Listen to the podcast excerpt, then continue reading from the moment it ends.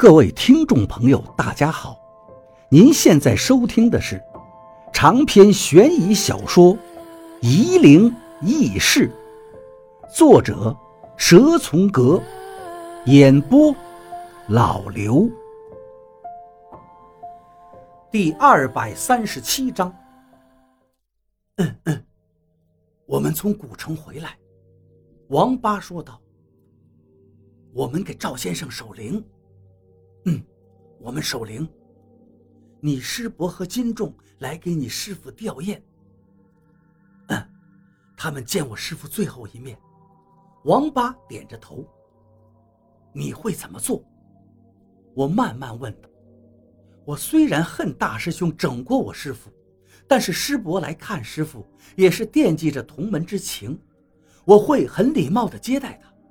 至于大师兄的事情，来日方长啊。王八说得很冷静，这才是他一贯的作风。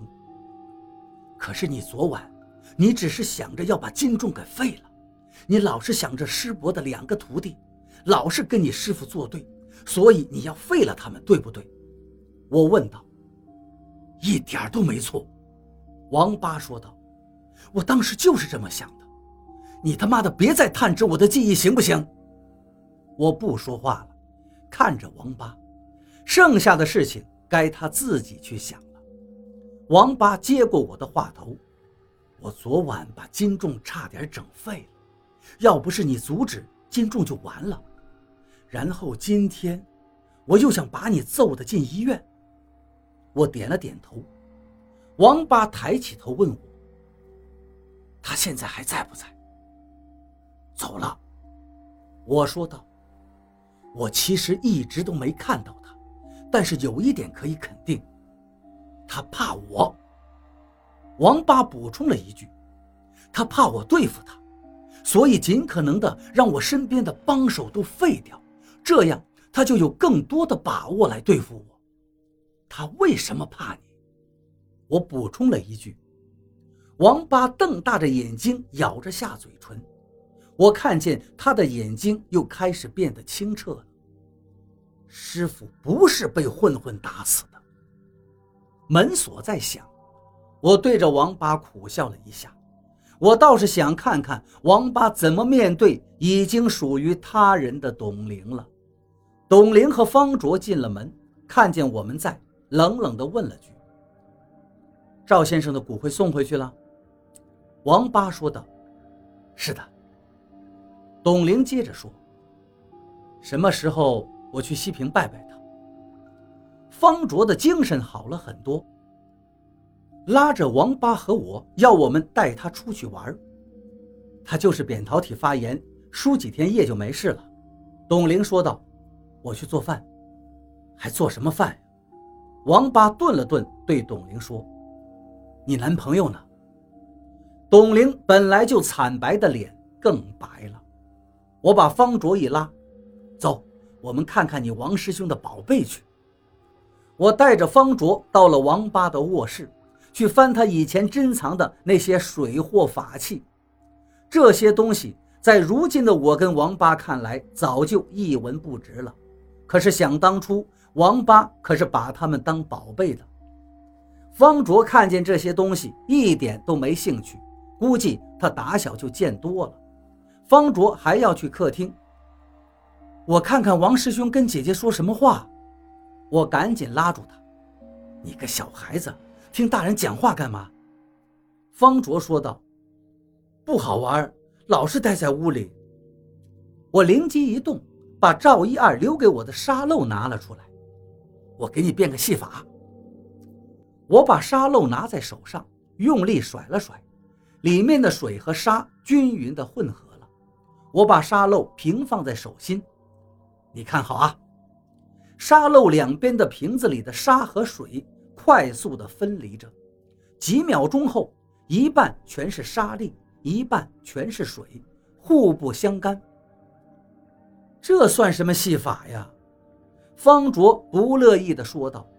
沙漏里的水和沙粒立马交换了方位，快的我都没有看清楚。我不禁好笑了。在方卓面前耍这个把戏，岂不是关公门前耍大刀了？我昨晚想了好久，才想出控制沙漏里面沙粒的办法。想通也不难，就是算到多少，沙粒就能走多少。可是，在方卓面前，这实在是雕虫小技了。我对方卓问道：“你是怎么做到的？”我天生就会啊。方卓说道：“有什么奇怪吗？你不是也会吗？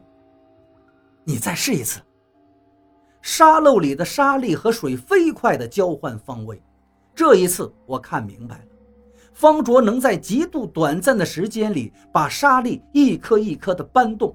是的，一颗一颗地搬，只是时间太快，他能在一瞬间搬动五万九千零四十九颗沙粒，这就是沙漏里所有沙粒的总和。我问道：“你知道你刚才搬了多少粒沙子吗？”方卓摇了摇头，我只知道搬，不知道多少颗。我想了想，看来真的只有我来学这个算术了。赵一二数不出来沙粒，王八当然也一样，方卓也不能，但是我能数出来。我刚拿到沙漏的时候，就知道瓶子里的沙粒数量，并且还有三十四钱三厘的水。我把沙漏拿在手上翻转着。不停地想着里面沙粒的流动，想了一会儿，我拍了拍自己的脑袋，我干嘛不去算水的流动呢？方卓竟然不闹了，我也没在意。我忽然听到方卓说道：“徐哥，你的手怎么了？”我问道。“你的手看不见了。”方卓说道。我看着我把玩沙漏的手。居然模糊起来，我知道发生什么事情了。